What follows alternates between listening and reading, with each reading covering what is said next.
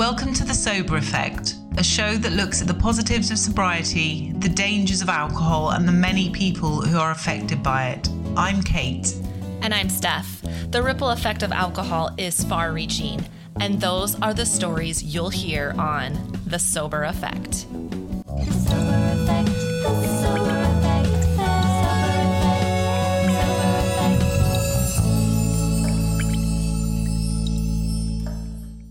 So, episode 13, we have Katherine. She has the most incredible story. The way she tells it, it's very emotional, but it's uh, it's just a story though of like resilience and you know, she lost everything.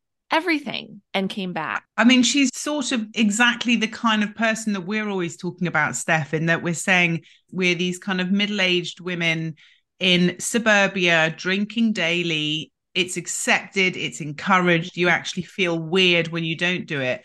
But when something starts going wrong and it becomes too much of a habit, her story is the perfect example of how society turns on you. It's almost like a film, isn't it? You can imagine really this is. on the big screen. Yeah. Um, I've never ever heard a story quite like it. And we were both in tears during the interview, weren't we? we were. It was it was yeah. incredibly sad so yeah get your tissues ready everyone. This is this is not an easy one to listen to but it is quite incredible and she is an absolute firecracker. I think she's just fantastic. I do too. Let's hear from katherine about losing it all because of alcohol.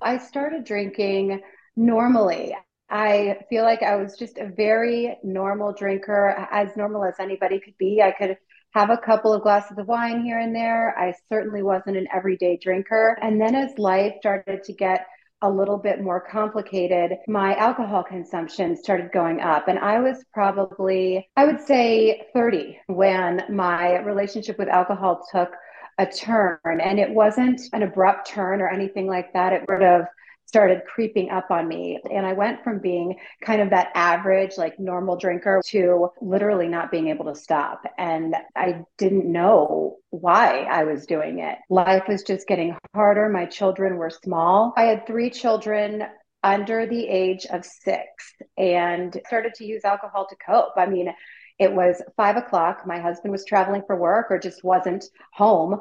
And I knew that it was time that I could start drinking. I was stressed all the time. It was little kids at my house, little kids everywhere. I was all alone. There was nobody there to help me, and I and I wasn't handling it. I didn't have any family around.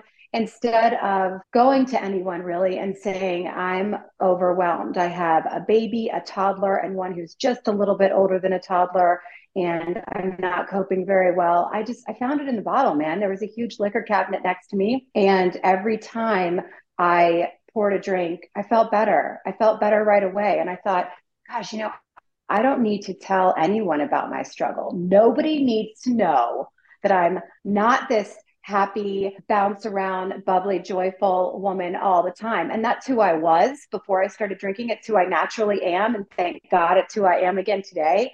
But I was losing her. She was she was gone. I mean, she she didn't really exist at that time anymore. I was I was slowly losing her to this bottle and I didn't care because the whiskey whiskey was my drink of choice. Wine was only what I would have in public because it was acceptable and I could hold on to a, a beautiful balloon glass of red wine and walk around as though it was the only one that I was drinking all night when really, you know, I was at the bar taking shots when you weren't looking. And then I was walking around with my glass.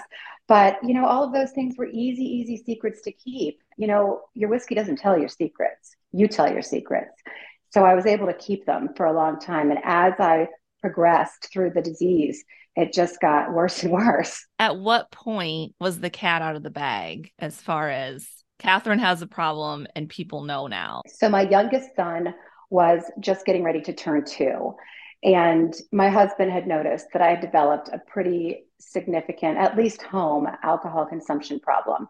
He also knew that when I was getting ready to go out in the evenings, when he and I would go out, you know, on dates or uh, to parties or whatever, that I was drinking way beforehand. I mean, if we had an eight o'clock dinner reservation, I would start getting ready at four because that meant that I could take wine or whiskey into the shower because it was totally fine to pregame. So I would do that. And he started to notice, I would, I would guess it'd be about six months in of my extra consumption that I was consuming more than he was and more than other people. And, um, he gave me a, a couple of warnings. What are you, what are you doing? But there was never any concern of what's the problem? Why are you doing this? And I didn't want to say there was a problem. I felt like saying there was a problem meant that I was weird or sick or mentally ill or crazy or something like that. And I didn't want any, any of those labels. And I didn't want the label of an alcoholic because even in the circle that I was running in, people talk about alcoholics. People say, oh, my, well, you know, she's an alcoholic or,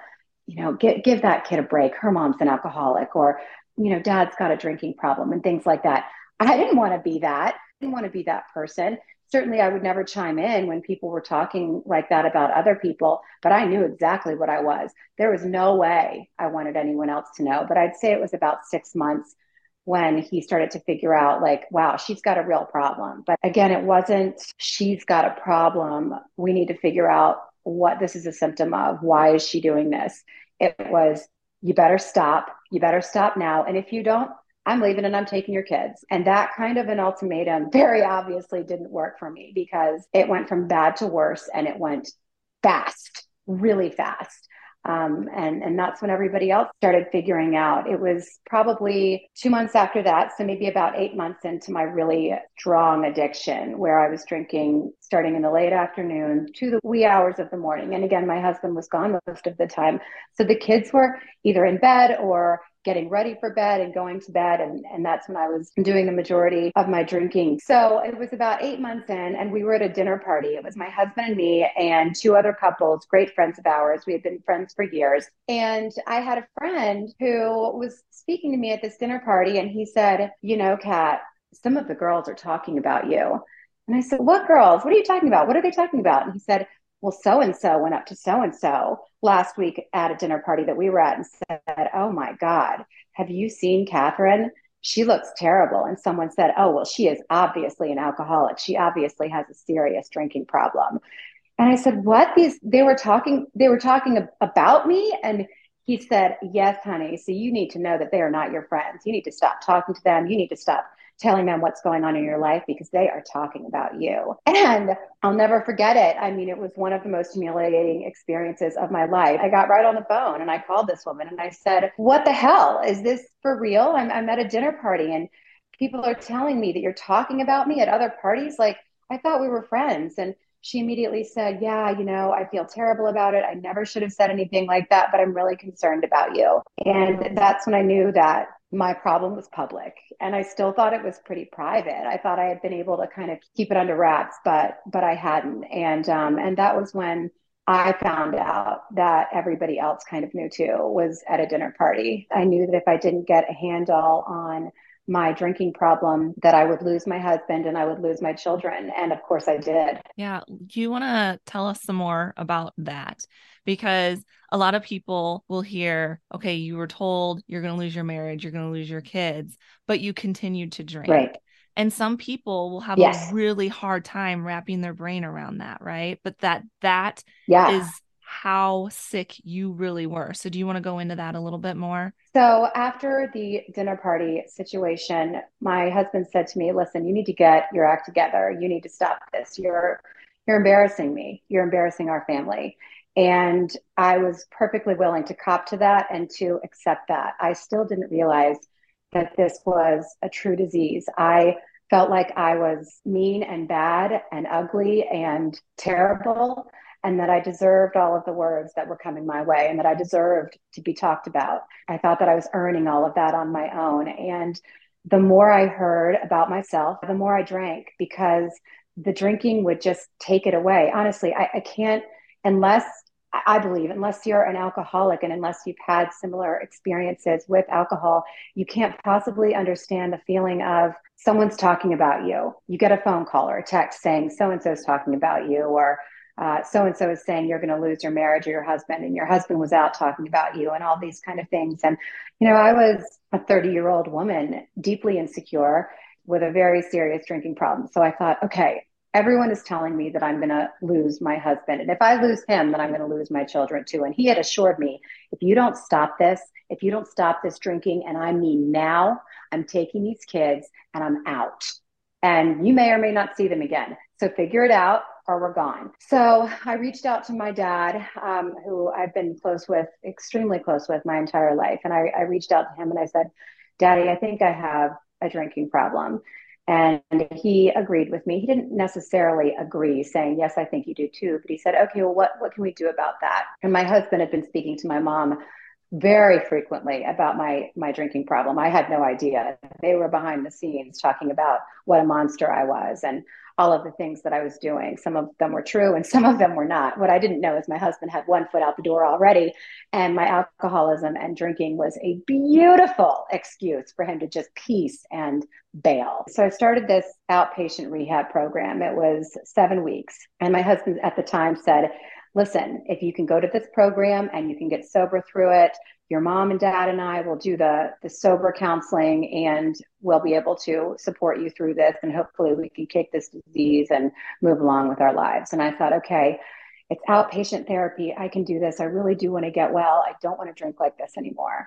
And so I did it. I went for seven weeks and I was actually successful when I was there. I didn't drink the entire time I was there. I was there from 6 p.m. to 9 p.m., five days a week. Really, 6 p.m. to 9 p.m., those are prime drinking hours, right? Particularly for moms, like, especially for me. That was the time when, like, everything's hitting the fan. These little kids are going crazy. They're tired. I'm tired. I've been playing tic tac toe and hopscotch and jumping in the pool all day long. And I'm tired and I'm done. And, you know, I think losing that stress at the same time. So not only did I get to go to rehab outpatient and find like-minded people that were sitting around with me, I didn't have to do the part of my day that was so so stressful. My beautiful wonderful children who I would have given my life for. I I couldn't cope. I couldn't I couldn't handle bedtime by myself. I couldn't do these things by myself. I was failing and I was way too afraid to tell anybody that I was failing. And so when I went to this group, when I went to this outpatient rehab, it gave me time for to sit with my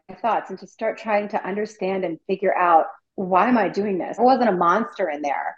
I wasn't this horrible, disgusting woman in there. I was just a human being who had a really big problem.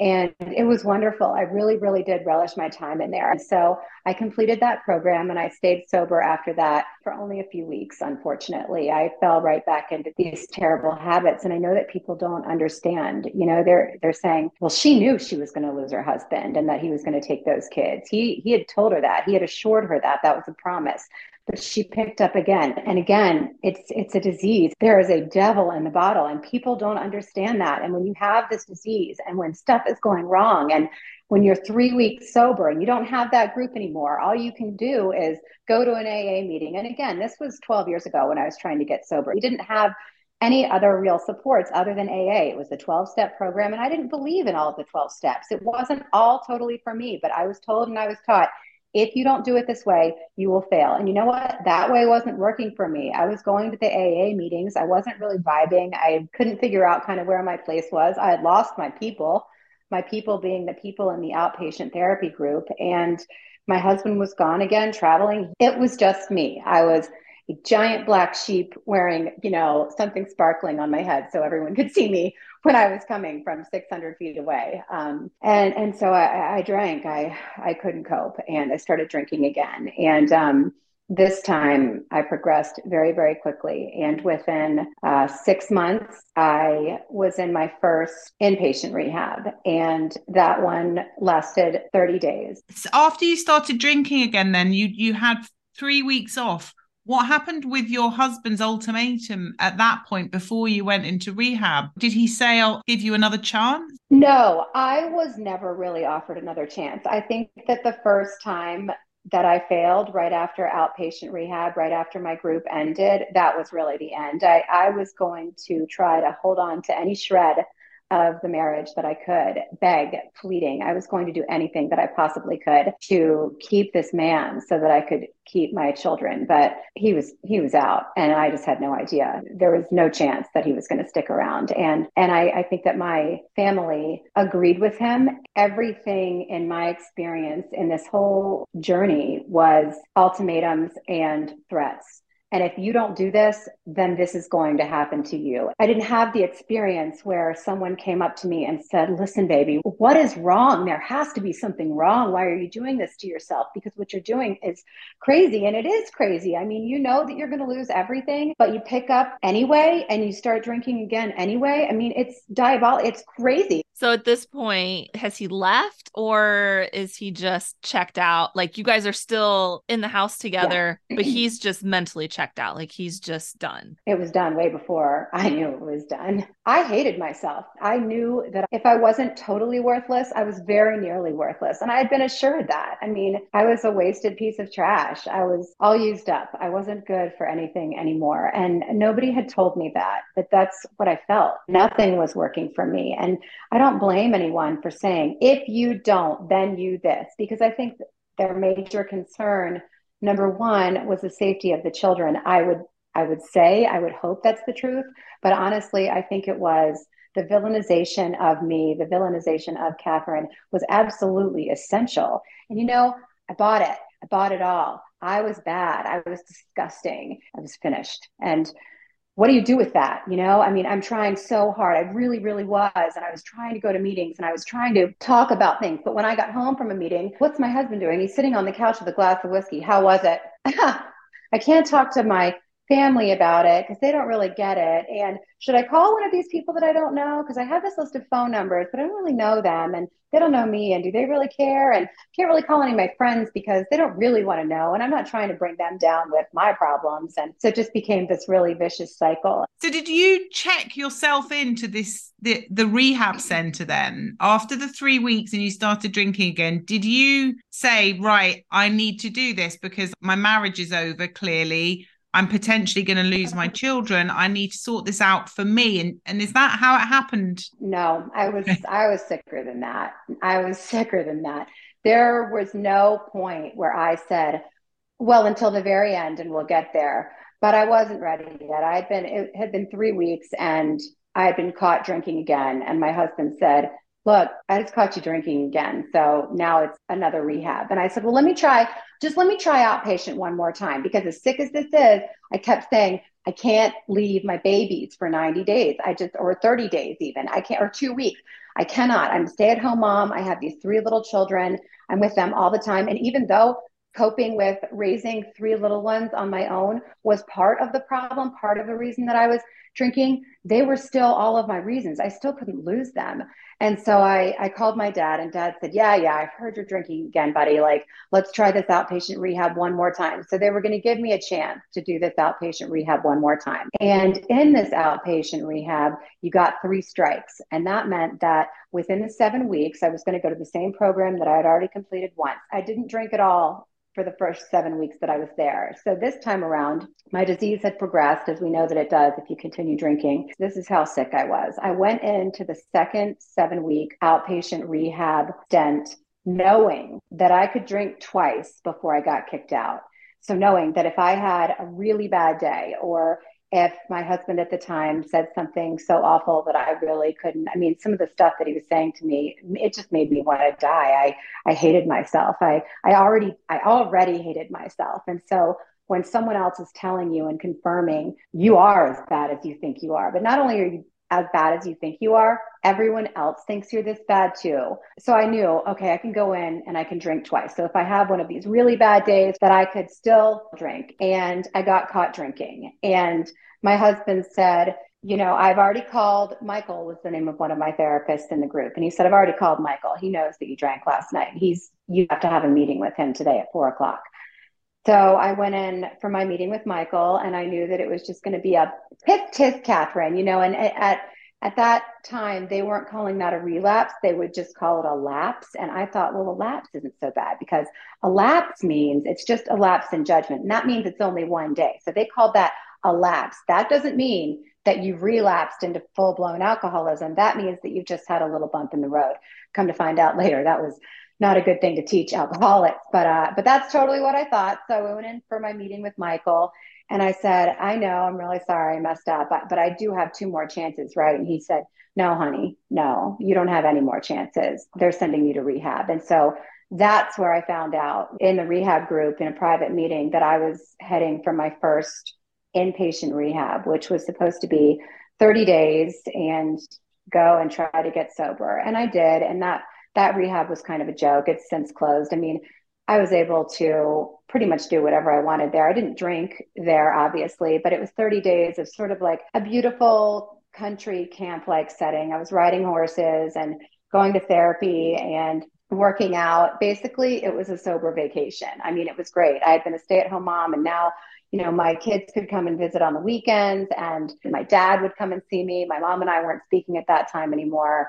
And um, so I did that for 30 days. And when I came out of that, I said to my husband, okay, I've, I've, I've, done that for 30 days. Now, do you think you can give me the all clear where if I stay sober this time, we can remain together, we'll keep the marriage, I'll keep the kids, and I'll just be good from now on, I promise. And I, I'm, I'm quite certain that I used, used that word. I will be good from now on. I promise if you can just tell me that will that will remain intact. And he said, no, I can't, I can't do that. We're, we're just going to have to see how things go from here because, you know, I just, I just don't know if you're going to be able to do that. Never mind the fact that on the way to that rehab, on the way to this first inpatient rehab, my now ex-husband asked me if we wanted to stop at the grocery store so that I could get a bottle of wine to drink it on the way because it would be the last time that I would be able to drink. And I knew it was a setup because he had done this to me before. And I knew that he would then call my mom and say, You'll never guess that she had wine in the car and she drank all the way. So I actually declined that invitation from him because I had already been set up so many times before with that kind of offer. So yeah, there that that happened. And uh, I came back from that 30 days in rehab. Guys, I don't even know how long I was sober, maybe two weeks. I mean, the same cycle just kept happening and happening. And I was doing everything I can to desperately try to hang on to the marriage. And while you're doing that, I was so, so desperate. I wanted these babies so, so badly. And again, I wasn't learning any real coping skills. I wasn't getting to the bottom of what I was actually drinking for. What was I trying to get away from or or run to? What was I looking for? Whatever it was, I wasn't finding it. I certainly wasn't getting it from my from my husband or my mom. I mean, you know, my dad was behind me, but again, he didn't know what to do. And so that sobriety didn't last long either. And after that came the full, the full 90 days. After that rehab, I ended up with nothing. After, after I messed up in that rehab, my parents decided I must not be an alcoholic. I must be mentally ill. So it's got to be a mental illness because I keep drinking and they can't figure out why. And I'm losing everything husband, children, friends, family members, losing everybody. Why can't she stop drinking? Oh, I got it. This was my mother. She's crazy. She's mentally ill. We need to send her to a psychiatric facility because she's she's just she's mad. And my dad said, I don't know. I mean, do you really think that we should send her to a, a psychiatric facility? And my mother said, Yes, I do. They have one up at Harvard. We'll send her to the psychiatric facility up there and decide what it is that's actually wrong with her because nobody drinks this much because they're normal. So she's obviously crazy. So off I went to a psych ward for two weeks up in Boston. And I got there and I was like, what am I actually doing here? I mean, the people I was around, they were seeing things and hearing things. And I wasn't. I I was drinking things. And so I spent two weeks there. And this was a, a place where you could check yourself in and check yourself out. My daddy had begged me to check myself in there. Please trust me, honey. Please, you know, I don't want you to go here. And I know you don't want to go here, but mom thinks maybe you're crazy. So will you just do this for me? And apparently my family was, I don't know if they were taking actual bets, but it was kind of taking bets if I was going to show up at the airport to meet my dad to go to the psych ward. I did show up because I gave my dad my word and I knew that my dad wasn't going to do anything to hurt me. I knew that my dad wasn't against me and I knew that he wasn't manipulating and trying to do things behind my back. And I knew that he wasn't actively trying to take my children. And so I trusted him and I trusted his judgment. And if he thought this was a place that I needed to be, then I was going to go because he loved me and I knew that he loved me. And at that time in my life, there were four people that I knew loved me enough to care if I lived or died. And there were three little children and my dad, and that was it. And not to say that some of my very close friends didn't love me that much too, they did, but I wasn't able to let them in to the big secret that was going on. There was no way. These guys were already living their own lives, and I didn't want them to have to suffer with me and feel badly for me. I, you know, so I so I didn't didn't tell anyone. So I met my dad at the airport, and we went, and I was there for two weeks when I decided I shouldn't be here. And there were some of the therapists there that that agreed that I wasn't crazy, and they agreed that I was an alcoholic, but they thought maybe this is a good place for you because you can dry out here and we don't we don't allow alcohol here but again they encouraged my mother well she should stay here. And i guess she should. I think it was something like 20 grand a week. Well no kidding you want me to stay. Holy cow yeah. like hey mom and dad just keep handing it over. How long you want me for? 60 days 90 a year? Super. Let's just keep working to pay for katherine's rehabs okay i mean it was a total joke. So after about two weeks of that nonsense, I was like, I'm not crazy. This is not working for me. Oh, I have to leave here. So I checked myself out, and it was actually really funny. They kept your suitcases locked in the basement of this facility because even though you can check yourself in and check yourself out, they didn't want you to be able to do that. So they kept things like your driver's license and your suitcases and all of that kind of stuff like locked in the basement. And then you had your room where you had all of your tidy things, but your documents, anything that you would need, you could not have. And I thought, okay. So I decided to devise a plan. I had to get the hell out of there. I knew that I wasn't crazy, um, but I knew that my family would keep me there for as long as this place wanted me there because, again, they were deciding to trust the professionals. Not a bad idea, but this was not a rehab center. I asked if I could go down to the basement to get my razor. And just like a scene from a movie, as soon as they opened that door, to where my things were my razor, my suitcases, and things like that. I literally ran down the basement stairs, got my suitcase, and left. The way you've been treated is just horrible. So you've come out and and where are you in your kind of personal life now? Are you living at the family home? Are your kids still around? My husband at the time said we we're not going to do this anymore. We're going to take the kids and i'm going to leave. And i said no no you know surely surely that's not really really what's going to happen. And he said yes it was. And we he met me at a coffee shop one day. He said i'm leaving. I'm taking the kids. We are going to sell the house and and you're not welcome to come. You're just going to have to figure out what what it is that you're going to do. And that's what happened. So he sold the house and I was given some money from my part of the house. And my ex husband said, Okay, well, you've got your money and I've got the kids and we're moving along. And one day, if you get healthy, we'd really love to have you be a part of our family if, if you're able to do that. So I knew that my mom thought that was the best idea. And she had been supporting my ex husband financially and otherwise the entire time that I was struggling with this. And, and they were a double team. She wanted my kids, he didn't want me, and it was the easiest play. It was it was perfect. I mean, they were this power couple of let's protect the kids and keep them away from Katherine. And it was all supposed to be coming from a good place, but I don't really think in hindsight any of it was.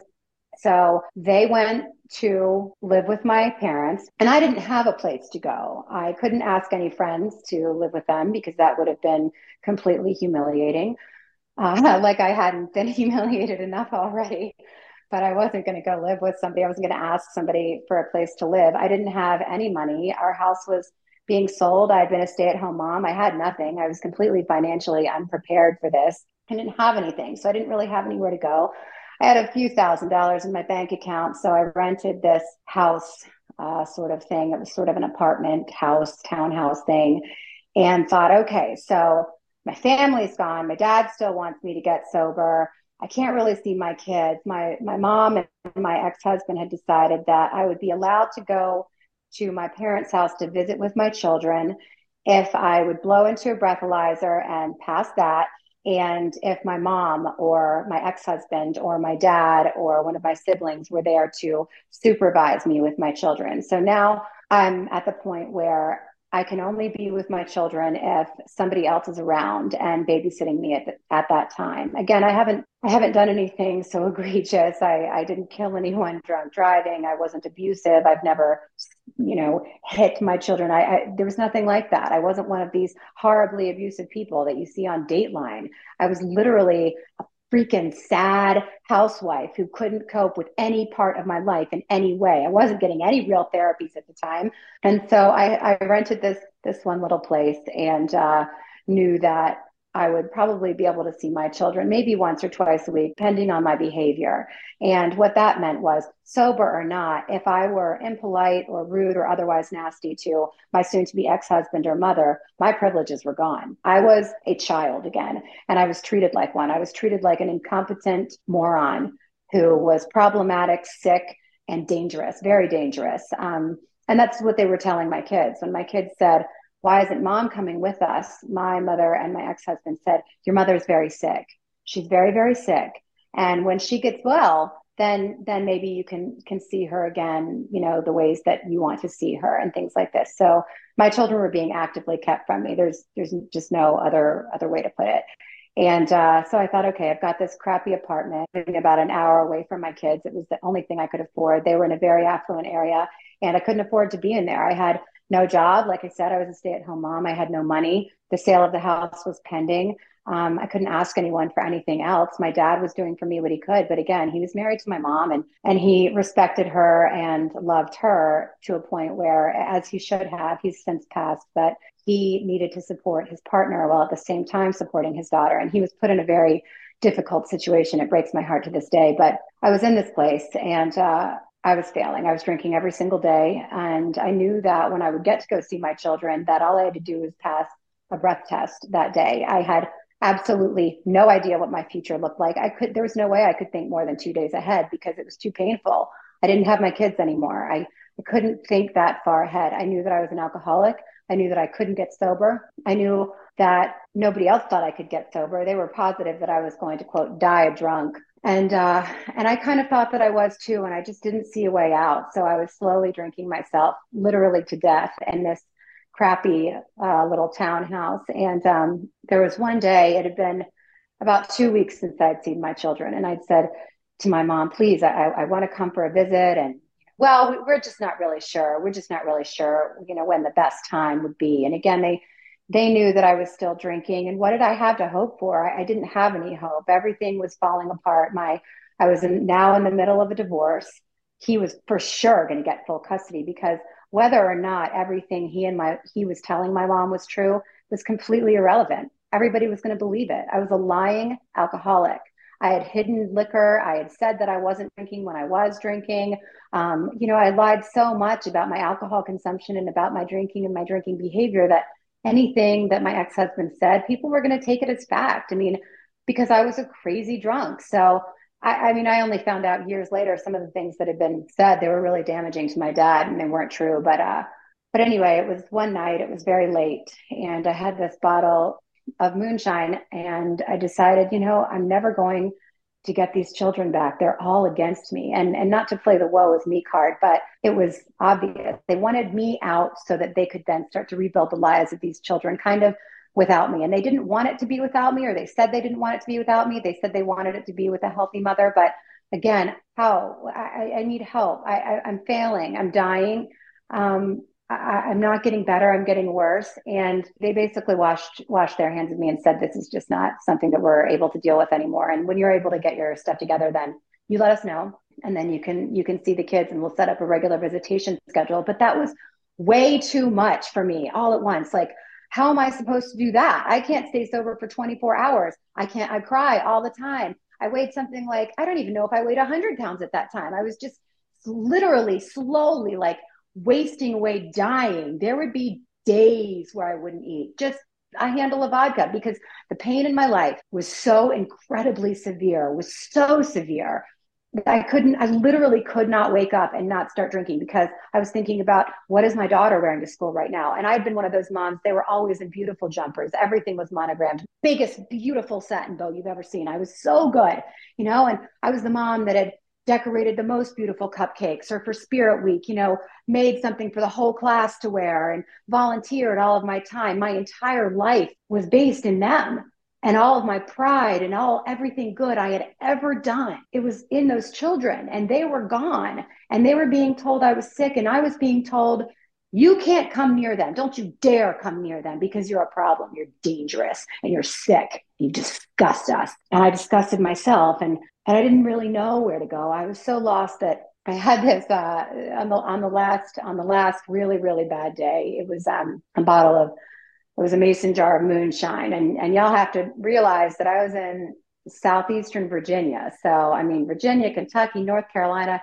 you can get moonshine anywhere. And this wasn't this wasn't that stuff that you can buy in the grocery store that they call moonshine because let me tell y'all something that's not moonshine. If you think of whiskey like wild turkey 101 like the highest proof whiskey take that and multiply it maybe times two or three. I mean this stuff they call it white lightning. It's clear and it's distilled clear and it's like vodka times a thousand. I don't even know how to it's it's probably one of the deadliest poisons that you can ingest without actually dying. And what people do here, well, in the South anyway, is they pop like um, plums or peaches or strawberries into it, and then all those fruits like soak up all the alcohol. So then you can eat one strawberry and be wasted for an entire night, things like that. So I had this uh, this mason jar just filled with white lightning. It didn't even have any fruit in it, and I didn't care. I could drink I could probably drunk uh, pure rubbing alcohol and it wouldn't have made a difference. I mean, as long as it took the pain away, I really didn't care what it tasted like. I wasn't drinking for fun anymore. I wasn't drinking for taste.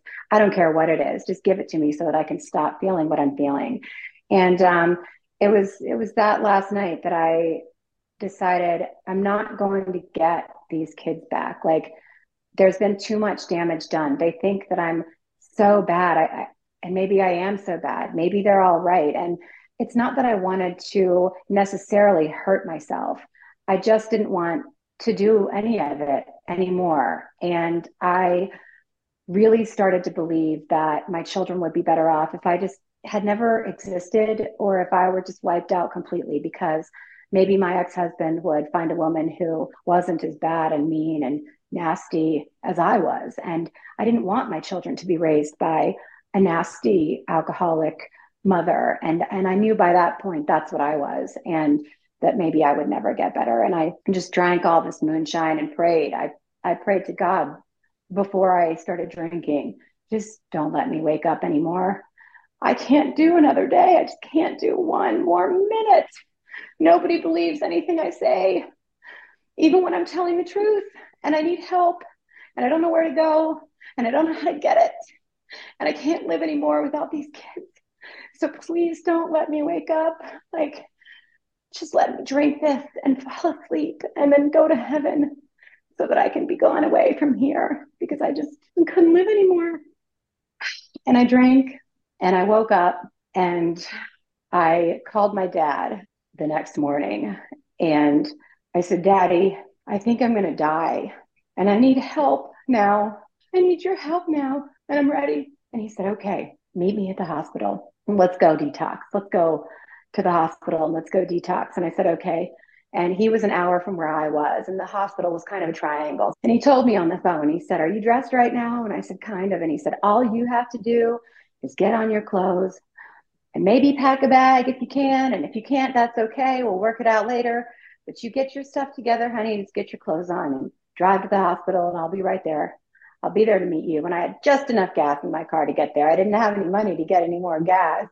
Somehow I was able to get, you know, moonshine or whiskey or whatever, but I didn't have any money for gas. I didn't have any money for food. And um, my dad hadn't seen me in a few weeks because I wasn't allowed there. I, I met him there. I'd gotten sick all over myself all the way there. I was an hour away and, you know, I'd drunk all this horrible poison before that. I was so ill and I just thrown up all over the front of my shirt and, and, down my pants. And I pulled into the to the parking lot of the hospital and I saw my dad waiting there and he was so cheerful and he was just always just so effervescent. He was smiling and he was waving at me just to show me he was there, you know, and that he was supporting me. And he came over to the side of the car and he opened the door and he saw that I had been so sick. And he said, I'm so sorry, Dad. You must hate me so much. You must be so embarrassed. I'm so sorry. Look at what you've look at what you've got now. I'm so sorry. And he told me, no, no, you don't need to be sorry. Honey, I've got you. You look good too. You look good. We need to change these clothes, but you look good. Just fine. Did we bring any other clothes? And I said, yeah, they're in the back. And so we got into the back of my, I was driving a Jeep Grand Cherokee and we got in the back of my Jeep and he helped me undress. I was a baby at that point. I mean, I was just like a little child again. I had nothing left. My soul was gone. My spirit was gone. I was gone. I was a human being, but there was nothing else there. I mean, I was living and breathing and and I could do things, but there was absolutely no light in my life at all. Everything was dark and and awful. And and um and I got dressed and I went into the hospital with my dad and I was so sick.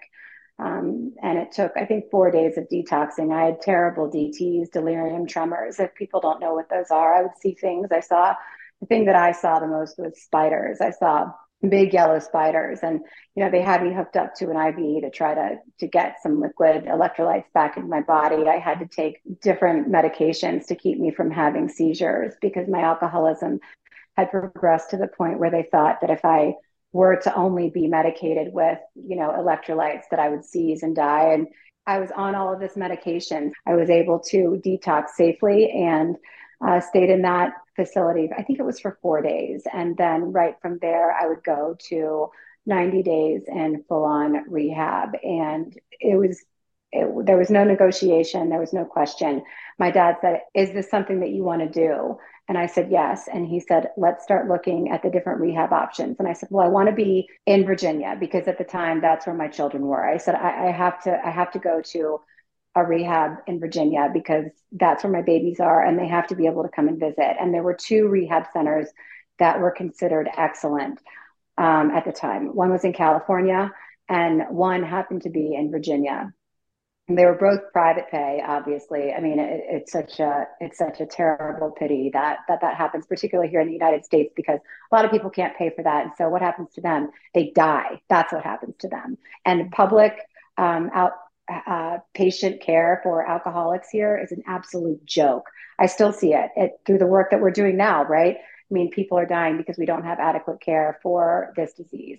And I was one of those people. And I was very fortunate in the fact that I was able to choose my rehab. I could go wherever I wanted to go.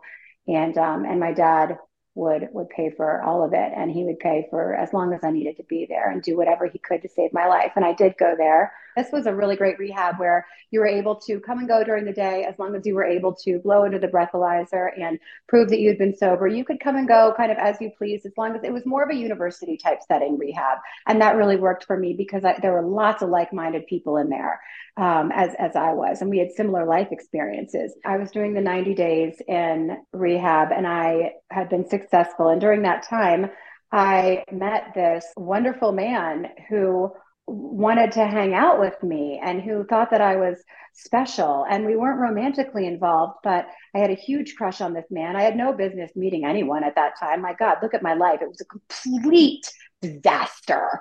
But I'd have been about 30 into the 90 days and I had met this man and he was nice to me and he seemed to genuinely enjoy that I was I was a, a human, a, a person. And uh, we got to know each other during that time and ended up falling madly in love with him calling my dad saying i'm in love with this man and my dad said my god seriously, Katherine, do you really want me to have another stroke? I really don't know how much more, but honey, if you believe that this is the man for you, let's try this again. Let's just try it. What else did I have to lose, right? Nothing. So it turns out that it ended up being one of these. I mean, it's as crazy as it sounds, it ended up being one of these amazing love stories. I ended up falling in love with this man. I did relapse one time during that time and my husband now supported me through that and uh, was just glad to see me alive. He had some he had experiences with alcoholism growing up, and so he saw in me when I was in rehab that there there was hope. He knew something about alcoholism that I didn't, and it was that if you have love and support and real compassion, that that you actually have a shot. And that was something that I had experienced through my dad, love and support and compassion, but not on a regular basis. And I didn't ever have anyone say, well, my dad, of course, was on a regular basis, but he had his own life. We were living in different cities. And what I figured out, what I came to figure out at the end of that time in rehab, and even though I did very briefly relapse, my husband, the one that I've been married to now, it's been 10 years. We've had two more boys. Um, never gave up on me. And he said that he knew even the first time he met me, all I needed was a chance. All I needed really was someone to say, I'm not going to let this disease take you down. I don't believe you're bad. You shouldn't believe you're bad. Why do you believe this? Who's told you this? Why do you think these things? You're suffering from a terrible disease. And I'll tell you what, I love you so much that I'm not going to let this thing take you down. There's something in you, Katherine. And he believed in me and he saw it. He said, You know that sparkle that your dad talks about? Because I, my dad said when he was alive, I was born with a with a twinkle in my eyes that I had a, a secret, that I knew something. And my husband said the same thing. And he said, I see it. You think it's gone, but it's not. I see it. It's still there. And we're going to find it. We're going to bring it back. And we're going to get those kids back. And we're going to get it all back. And you know what? We did. And it took 18 months of fighting for custody. And it was hard. And I did it. And I got pregnant with our now eight year old.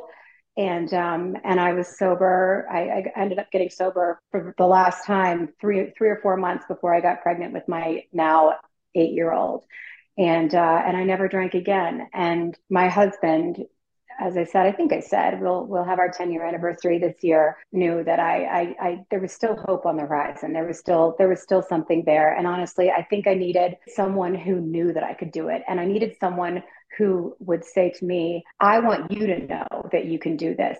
I'll have 10 years on January 4th of next year, and uh, and I, I just I thank God every day for it, and I thank God that there was at least someone at the end. And there were people all along the way. I don't want to discount that, but my husband wanted me to get better and he wanted me to live and he wanted my children to have the mother that he knew that I could be again.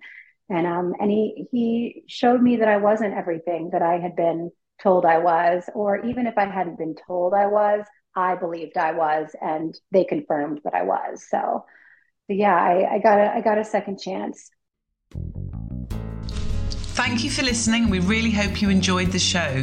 Remember, we're just two women from opposite sides of the pond wanting to bring awareness around the negative effects of alcohol. We are not licensed therapists or doctors. If alcohol is causing any mental or physical health issues, please seek professional help.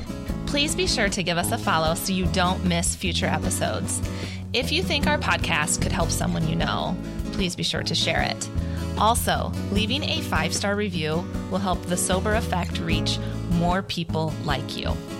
The music for this show was produced and recorded by Pearl and Thumbelina Jim of the wonderful Charm Jar Music.